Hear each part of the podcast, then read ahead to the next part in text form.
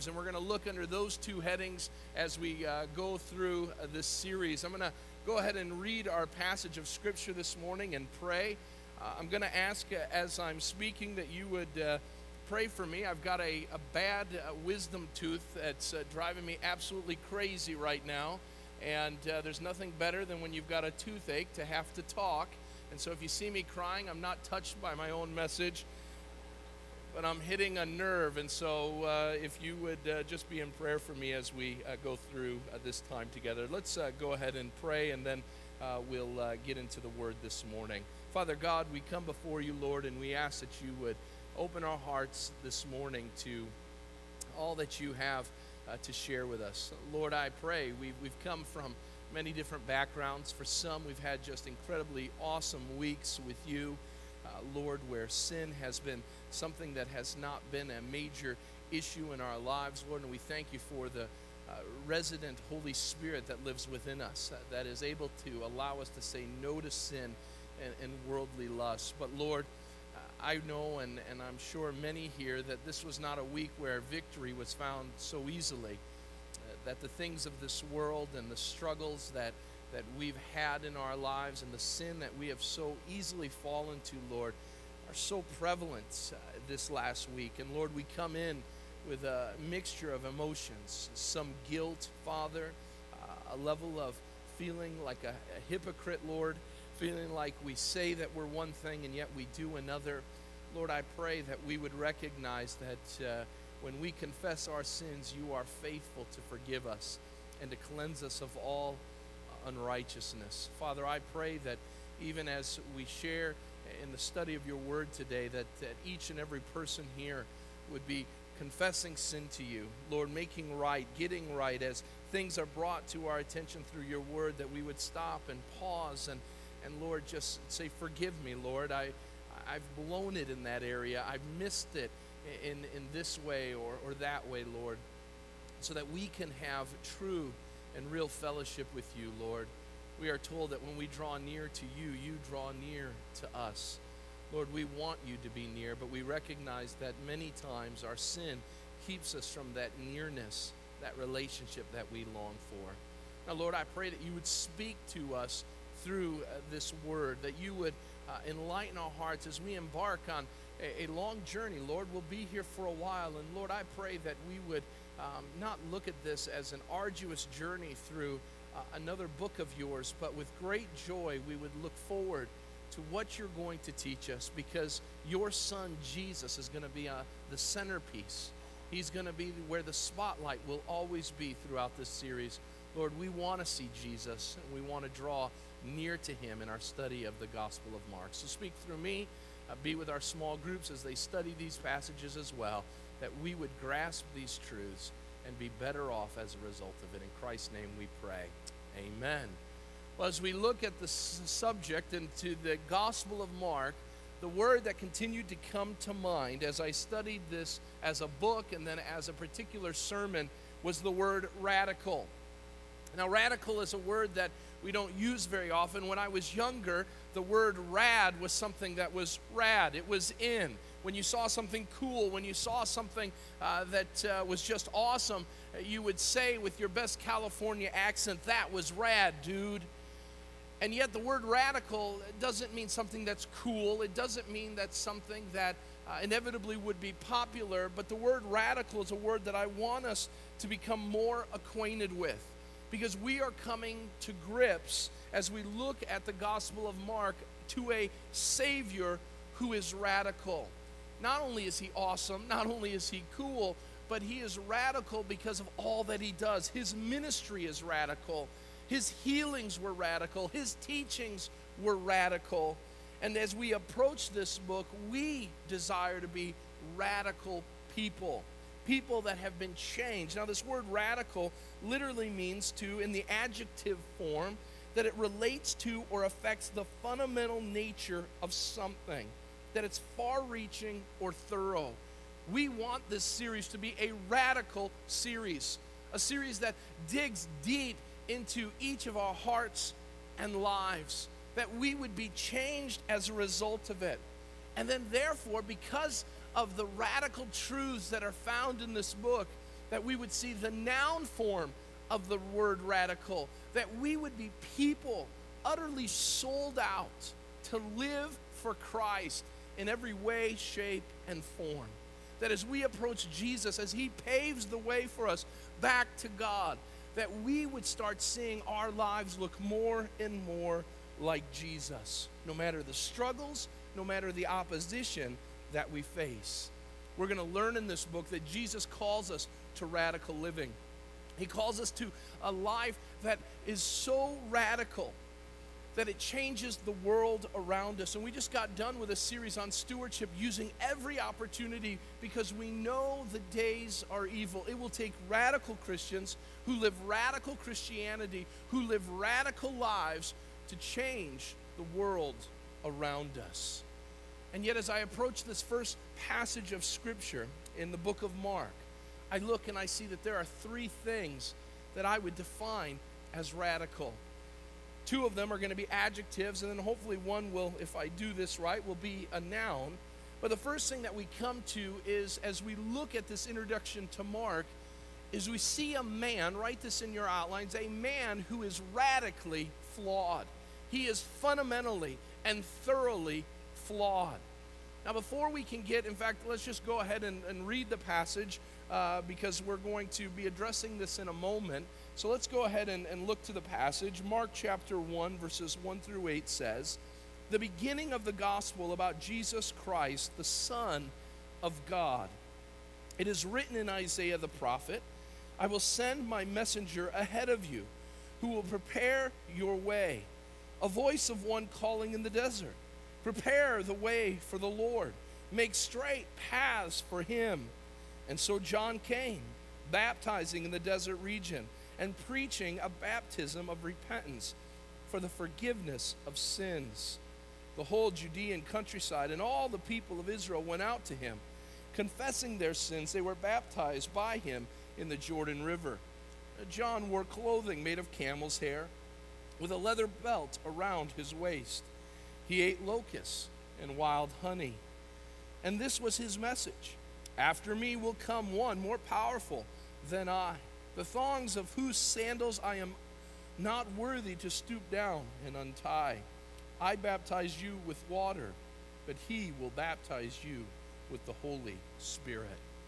As we approach the introduction to this book, before we can even get into the text, we have to ask the question who is this that is writing to us? I hope as you look at a book, in fact, one of the ways that I go about reading, I read a lot of biographies. And one of the first things that I will do is I will read about the author of that biography. And the reason why is because I want to know from which perspective is this individual going to tell the story. I want to know his background, what type of things he likes, the kinds of things that impacted his own life. Was his childhood or her childhood important to her? Because if it was, then there'll be a lot of time spent in the childhood of the person that they are writing the biography about. What issues, what failures, what flaws in the biographer's life will come out as they tell the story of another? To be able to know about the Gospel of Mark, we need to know its author. And its author is one who I say is radically flawed. The author of the book of Mark is a man by the name of John Mark. John was his Hebrew name, Mark was his Roman name. Literally, he was John Marcus. And he was a man that uh, is spoken about through the scriptures. And as we get to know this John Mark, we get to know why he wrote the Gospel of uh, Mark and what things he brought out in that book and why they're important for us. Let's get to know this guy through his biography. First of all, we know little about his father. There's nothing written about him. That doesn't mean his dad was a good man or a bad man. It just means he wasn't spoken of uh, at all through the scriptures. We do know from a passage in the book of Acts that his mom's name was Mary, not one of the famous Marys, but Mary nonetheless. We know that they lived in Jerusalem. We know from Acts chapter 12 that they lived in Jerusalem, and, and it seems that they were well to do because they lived in a home, in Acts chapter 12, it says, where many people were assembled. And to be able to have many people into a home, you had to have been an upper uh, class individual to be able to hold that type of assembly in your midst. It seems that because of the size of the home and because of where they lived in Jerusalem, that many scholars believe that John Mark's home of his parents would be a home that would be used by the first church over and over again. In fact, we will learn about this a little later, but John Mark's home, many scholars believe the upper room of John Mark's home was the upper room where the Lord spent his last evening with his disciples and where the Last Supper may have taken place. And so here's this well to do, seemingly young man who now is given the charge of writing uh, the Gospel of Mark. Where would he learn about the events? We know that Mark was not a disciple, he was not a part of the 12. We know that uh, John Mark would be uh, a disciple of Peter's uh, later on in his life, and that he would pen the words that Peter shared with him about his experiences with Jesus Christ. So here we have this well to do young man from Jerusalem who's given the privilege to write the second gospel of Jesus Christ, to tell all of the world and all of history what Jesus was all about. And you would think that this guy was really well to do, but sadly, I have to tell you, this guy was in some ways a loser. There was a lot of issues that this guy had. What we learn about John Mark, and there's not a lot, but what we learn about him through his resume and through his actions was that he failed and he was flawed in some ways. And the first way we see that through his biography is that he fled from Jesus. He fled from Jesus. Now, like I said, most scholars believe that the uh, upper room where the Last Supper took place may have, in fact, happened in uh, John Mark's home here in Jerusalem. And what we learn from Mark's own words, in fact, turn for a moment to Mark 14 with me this morning. Mark 14, Mark shares an incident that happens right after the Last Supper, after the disciples leave the upper room. Now, scholars are unsure how all this transpires, but seemingly what must have taken place is John Mark, who was younger than all of, seemingly all of the disciples, uh, followed the disciples and Jesus to the Garden of Gethsemane. And when Judas comes with the posse of Roman leaders, John Mark is there to see the arrest of Jesus. And notice what happens in John 14, verses 51 through 52. Mark says the following A young man wearing nothing but a linen garment was following Jesus. When they seized him, he fled naked, leaving his garment behind. Now, almost all scholars believe that this questionable man who has to run away naked, who's the first streaker in all of Jerusalem, is John Mark himself. Now, I like John Mark because John's like, well, that's important. You can't just say that there wasn't this dude running around naked in, in Jerusalem. Got to bring that up. That's news. But what I won't do is I won't say it was me. And so he adds the phrase, a certain young man. I can't tell you how many stories of mine start with a certain young man. And so here his opportunity to show Jesus and the disciples how ready he is for ministry, and he blows it. He would be forever known as the streaker of Jerusalem. You don't get rid of that title. I don't care what you do. But notice later on in his ministry, he runs into yet another failure where people could once again say he was flawed. We see John Mark later in the book of Acts. In fact, if you want to read about John Mark, the bulk of, of who he is and, and what he's about and his interaction with the apostles takes place between Acts chapter 12 through Acts 15. And in that text, we learn that John Mark becomes the central focus of not anything good, but in fact something quite tragic. Because we see in Acts chapter 15, just turn a couple pages over through the book of Mark and Luke, the book of John, and then to the book of Acts chapter 15 for a moment. We see something takes place between, uh, between Barnabas and Paul. We know all of, of course, the Apostle Paul. Barnabas, the son of encouragement, was one of John Mark's cousins. And what we learn is, is that John Mark again becomes a central focus to a fight that breaks out, a quarrel that breaks out between Paul and Barnabas. Notice what he says Acts 15, verse 36. He says, Sometime later, Paul said to Barnabas, Let us go back and visit the brothers in all the towns where we preach the word of the Lord and see how they are doing. Barnabas wanted to take John, also called Mark, with them. But Paul did not think it was wise to take him. Why wouldn't Paul want John Mark to go? What was the issue? Luke tells us. He says the reason why he doesn't want to take him is because Paul did not think it wise to take him because he had deserted them in Pamphylia and they had not and had not continued with them in the work. We'll get back to that in a moment. So what happens? They had such a sharp disagreement that they parted company.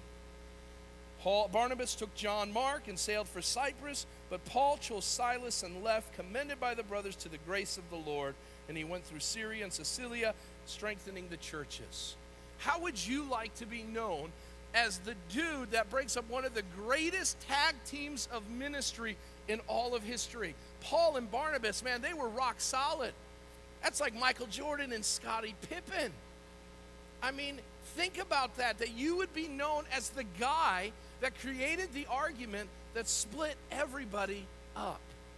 The reason why is because on an earlier ministry trip, John Mark didn't have enough to stay with them. We don't know why he left. Commentaries believe because of his youth. He may have left because he missed his family. Some believe that maybe he might have uh, gotten uh, engaged in other extra, extracurricular activities that could have distracted him from the cause of Christ. We don't know. But we do know that Paul says that it was unwise for him to go. Two failures fleeing Jesus when the going got tough, and uh, forsaking the ministry when the ministry got tough as well. A failure. A man who is flawed is the writer of the book that we're going to spend the next six to seven months looking at. What an amazing thought. An amazing thought that God would use a failure to do his work. Can I tell you, God is in the business of using failures to do his work. And what we're going to learn throughout this book is this book is written from a failure experience. He's going to talk about the faithlessness of the disciples. He's going to talk about when the disciples just didn't get it. He's going to talk about time in and time out where people let Jesus down. And the reason why is he recognizes what it feels like to be a failure. And I think deep down inside, by the gift of the Holy Spirit, he recognized that this book, these words that he was going to write, would have greater impact from writing from that failure perspective than it would writing it as a saint, one who was above any failures and any flaws. The Gospel of Mark is a book that failures like myself need to read. This guy flees Jesus, he forsakes his ministry. Two opportunities, two failures. Now let's get to his book. We understand from his bio, he's, he's had some struggles. Now let's get to the book. The book of Mark is a gospel that is far different from any other gospel. While many of the same material, much of the same material is offered, it's done quite differently. Number one, write this down it is fast paced. It is fast paced. And the reason why that comes out is because of two very key areas. Number one, it is the shortest of all the gospels. It is by far the shortest. And so he packs a lot of information, the same life of Jesus, in a far shorter amount of words. The other thing that brings out this fast pacedness is that he goes at the speed of light. He invests at sometimes one, two, maybe three verses on what Matthew, Luke, and John would spend a whole paragraph talking about. I shared this with the preaching team on Tuesday as we were studying this. Matthew, Luke, and John were books that were written to our ladies. Details, details, details. Mark is a man's book. How was your day, Mark? Fine. What did you do? I went to work. Nothing more than that. While Mark, I'm sorry, while uh, Matthew, Luke, and John would talk about, oh, it was a beautiful day on the countryside. The stars were out that night. We could count the many stars that were in the sky. Talking about all that was going on in Jerusalem that day, Mark would say, This is what Jesus did. This is all he said, and that settles it. He's fast paced. In some ways, he is just outright blunt. There's no real eloquence to how he articulates. What Jesus, I'm sorry, what Mark does is he speaks about Jesus in a very user friendly, layman sort of way.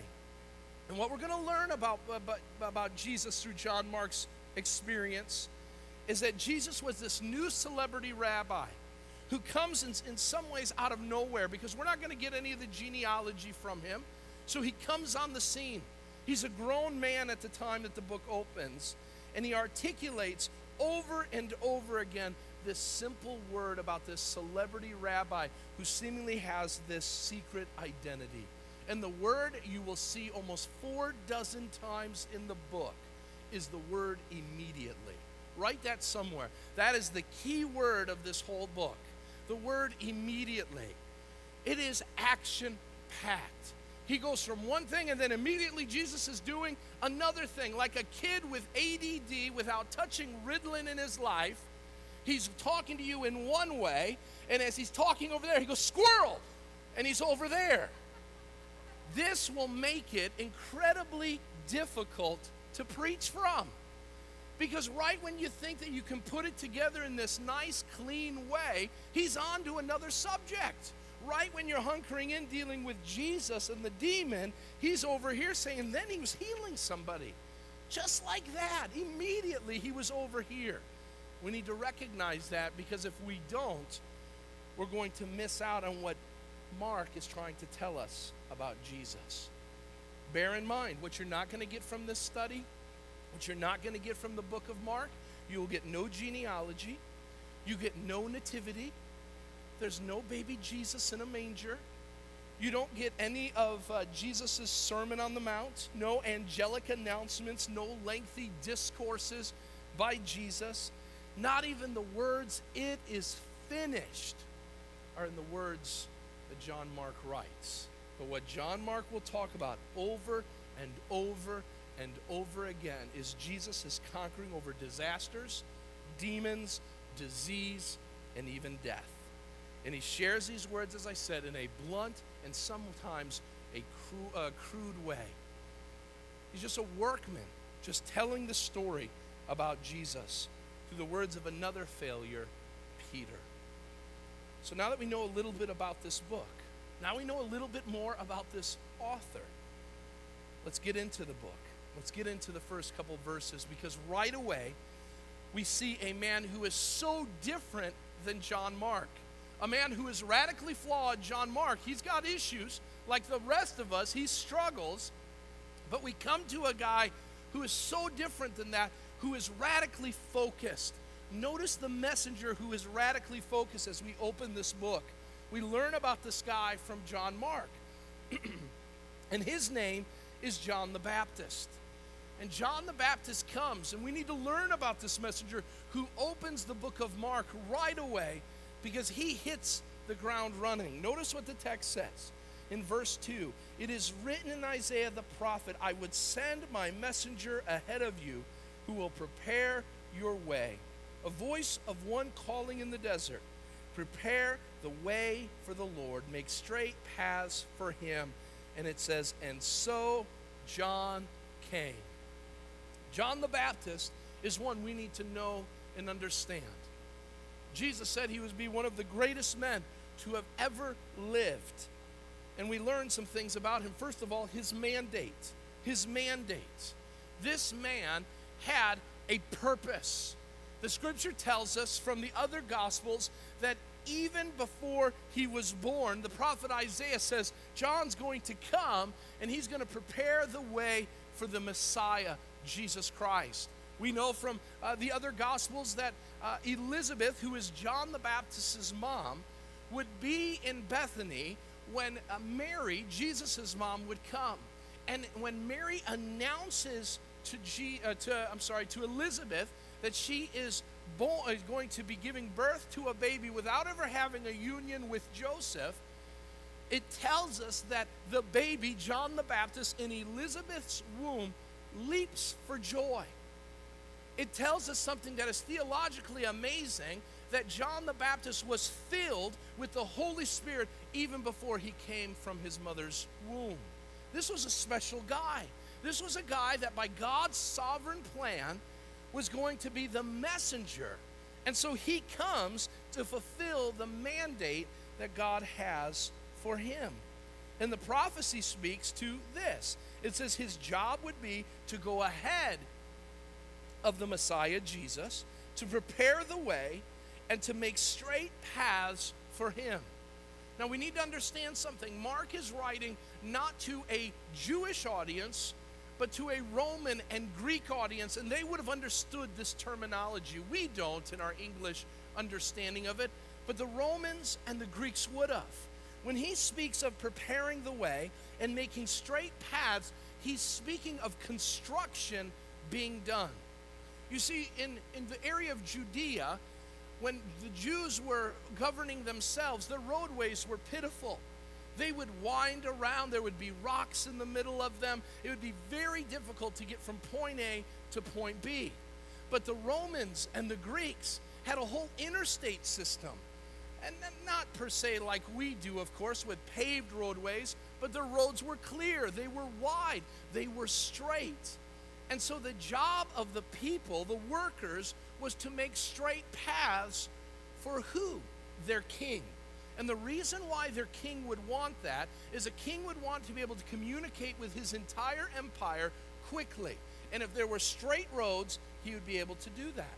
Number two, the reason why he wanted straight and clear paths was so that his armies would be able to make it from one battlefield to the next roads are important to an army. It has been said that Robert E. Lee said, if I had the railway system that Abraham Lincoln did, I would have surely won the Civil War.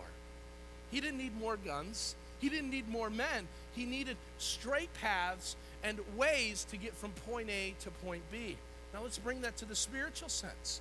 The job that John the Baptist had was to clear the roadway, to get rid of all obstacles, all obstructions. So when the king showed up, he wasn't going to have to stop midway to move a rock or a, a tree that had fallen. He would be able to clearly go from point A to point B as quickly as possible. And so, what John's job was to do was to prepare the hearts of people for the message and the ministry of Jesus. That's his mandate.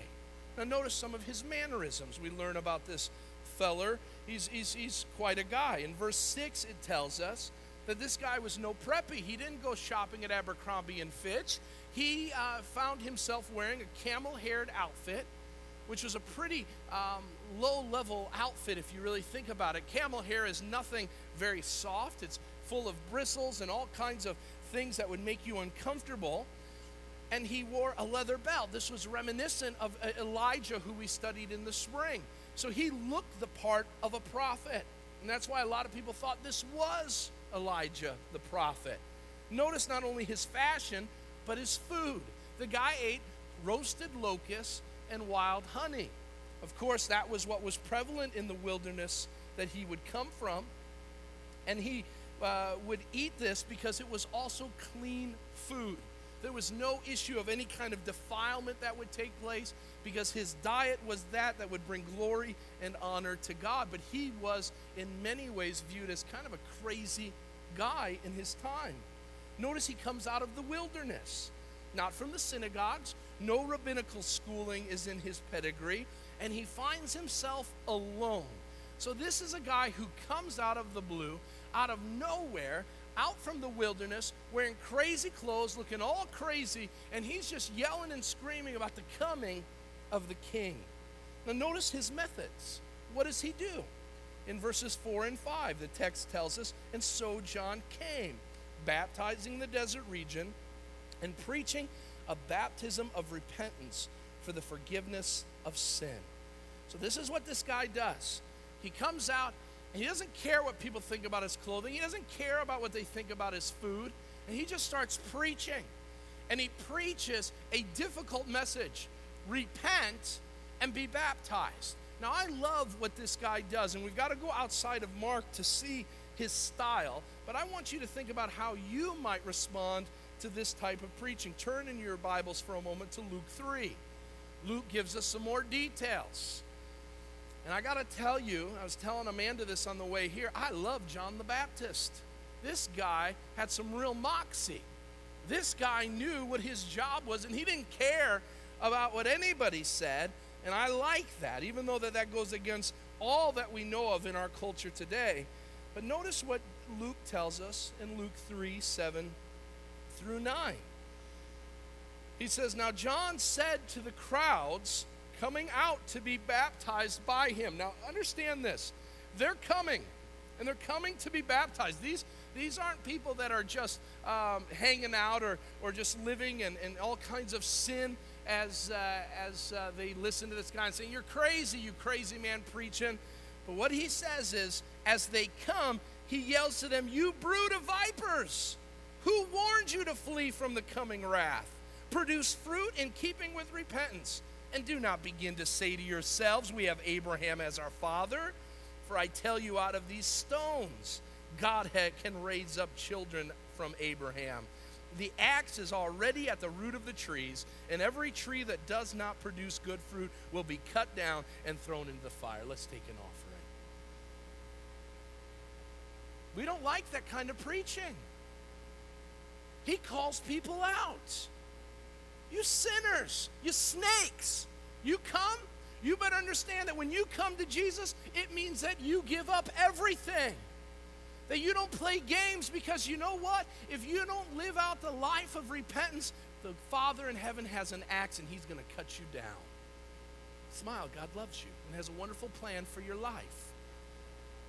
John nails them right between the eyes. And he addresses things that we as Americans in our Western culture would say are radical. Can I tell you? They're closer to real Christianity than what we're doing today. John says to them, It is time to get right with God. Now, notice what John doesn't do. John doesn't say, let's see uh, just a quick show of hands, every head bowed and every eye closed. And, and, and so I don't, want I don't want anybody to feel awkward here. And so while everybody else can't see, I want you to pledge your allegiance to Jesus. He says, if you're going to pledge your allegiance to the coming Messiah, then get wet. Get in the water and prove to the world that I am going to make and do and, and get right with my God in heaven because the king is coming and the king is coming and he's going to require some things for me and so I want to be ready. And so he says it's time to get wet. And the and the baptism that takes place is different than the baptism that we are a part of because it comes before Christ. This baptism was literally I'm a sinner. I'm a filthy, rotten, dirty sinner and I need to show my need for cleansing, my need for cleaning to take place. And so this baptism was one that showed that we were being purified from our ways of sin. Different than the baptism that we experience, and we'll talk about that next week in more detail. Now, notice for a moment the size of the, of the people, or if you will, the success that takes place. Go back to Mark chapter 1. Mark 1 says, well, what takes place? You would think, because you see these guys that preach like John the Baptist, they're in the, in the um, airports on a soapbox saying the end is near. The end is coming. By the way, Harold Camping was wrong again. We're still here October 21st. Okay? Just remember, no one knows the hour or the day. Let's just keep remembering that. Moving on from that, that's what a rabbit trail is. Moving back to our main focus, what would we think of a guy who gets up and says, The end is near, repent. We'd walk and say, Man, that guy's crowding the aisle. Notice what happens when this man teaches the truth of the coming king. It says, The whole Judean countryside and all the people of Jerusalem went out to him. What a success! All these people come. And they don't just come. We have churches that are filled to capacity and all of cities are there. But then what they're not doing is they're not doing what they did in John the Baptist's day. They love the show, they love to see what's going on, but they're mere spectators. Notice what John's people do they confess their sins and they're baptized by him in the Jordan River. They say it's not good enough just to listen. I'm going to openly tell you, I've got issues. And here are my issues. One commentary said that what would take place during these revival services was the litany of sins of people that would come out. Revival in churches begins when people become open about their sin and begin to articulate to one another not only I'm a sinner, we all know we're sinners, but I struggle with lust. I struggle with evil thoughts. I struggle with a lying tongue. And openly telling our small groups and the people that we're working with that we struggle with these things. These are issues that we're fighting with instead of being these masked individuals who play these games that John the Baptist yells out against. Now, notice the message that takes place. Kind of message did he preach? He says he preached one of repentance, getting right with God. The singular message that he had involved a singular person. Notice what Mark says very bluntly. Here was his message After me will come one more powerful than I, the thongs of whose sandals I am not worthy to stoop down and untie. I baptize you with water, but he will baptize you with the Spirit. His message was simple I'm not the show. The one that coming, the one that's coming is. He's more powerful, he's greater, he's more awesome than I would ever be. I'm not even worthy to touch his shoes, let alone speak as if I'm him. He is it. And you need to get right with him. Don't think that I'm the end result. It's all about him, the one who is to come. Now, notice he speaks of two very important things that we need to recognize. Number one, he speaks of this man from a human perspective. I can't even play around with his shoes, his sandals. Spirits don't wear sandals, people do. And he speaks to Jesus as a man. But he says that he is going to come and not baptize with water. Any man could baptize with water, but the one who is to come is not just a man, but he is God. Because who can baptize with the Spirit of Almighty God? Even in John, uh, Mark's words to us, even in John's message. And remember, John hadn't met this man. It's not until uh, the next week that we learn that he says, Behold, the Lamb of God who takes away the sins of the world when Jesus comes to the Jordan. John, because of the prophetic mandate that he had been given, knew exactly who he was talking about and who he was pointing to. Two men, one flawed, one who is radically fo- focused. What connects these two men together? With the couple minutes I have left, I want to look at a third point, and that is that which takes place so that we can have a life of ministry that is radically faithful. What do we apply from this? I know I've done a lot of talking about two guys, a lot of information, but how do we apply this? If you're John Mark, because we're going to be one of two people, we're going to be John Mark, where we're sitting there and we're full of failings and, and full of flaws, and, and we're the type of person that says, God will never use me. God will never use someone that is messed up like I have.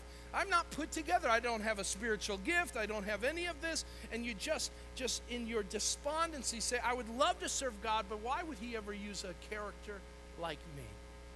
And then there are some who aren't like John Mark, but are like John the Baptist. And you're, you're locked into what Jesus is doing. You're locked into telling others about Jesus. You're locked into doing ministry. There's a word for both of those types of people this morning. And the word comes in verse 1. And that word is here the beginning of the gospel. The gospel. Euangelion is the word gospel. It means good news. And this word good news, this word gospel, reminds us whether we are a sinner or a saint, we need the grace of Almighty God. No matter what flaws and failings we've had, we need the grace of God. No matter how good we've been since we've come to know Christ, each and every day we need the grace of Almighty God. And here's the gospel you and I are sinners. And we are sinners, and that wouldn't be a problem until we begin to understand that there's a holy God in this universe who created everything out of nothing. And this holy God demands righteous living from his creation. But as sinners, we couldn't do anything on our own to get right with God. And so God sent his one and only Son, Jesus, to come and to live on earth and to put flesh on and to live like us and to live around us and, and be confined to a, a body and to time. And he did all of that to do it perfectly so that he could pay the ultimate price by dying on the cross for your sins. And by dying on the cross for our sins, we might have the opportunity to be made right with God. That's the gospel. And the gospel calls for repentance, it calls for confession, it calls for lives that are different after meeting Jesus. That once I've met Jesus, I'll no longer live the life of sin that I lived before. I will no longer live the life of failures that I have before. But now, because I've met Jesus, I'm a new creation. The old is gone, and the new has come. And so, this gospel is something that all of us need to understand. First of all, we must understand our lives must be founded on it and found in Christ Jesus. Let me tell you something. You get the gospel wrong, and it's the ball game. It's the Achilles heel that will ruin your eternity. Every person, every man, woman, and child must come to a place where they say, The gospel of Jesus Christ is my life. I put my trust in it. I put my hope in it. I put all of the marbles in all of my baskets into it because it's everything I have. Without the gospel, I am nothing. And if we miss that, then a day is going to come where we will stand before the incredible judge and he will say, Depart from me. I never knew you. You don't get the gospel right, then nothing will be right in your life. It means recognizing you're a sinner, repenting of your sinful ways, receiving Jesus as your Lord and Savior, and relying on Him the rest of your days. Now you say, Well, Tim, how do I make sure I do that? I'm not going to ask you to raise your hand. I'm not going to ask you to come forward. But I would love, I would love, I would love an opportunity to sit down with you and to share with you the greatness and the full understanding of what the gospel of Jesus Christ means to me and what it can mean to you. Give your life to Jesus. How about for the John Marks in this place? The failures Understand because of the gospel that even failures can do fantastic things for God. John Mark, two major mess ups. When the going gets tough, man, he's off running. He doesn't care what he leaves behind. And maybe you're sitting there today saying, God can't deal with my thing. Tim, if you only knew, let me tell you something God makes great masterpieces out of failures like you and me.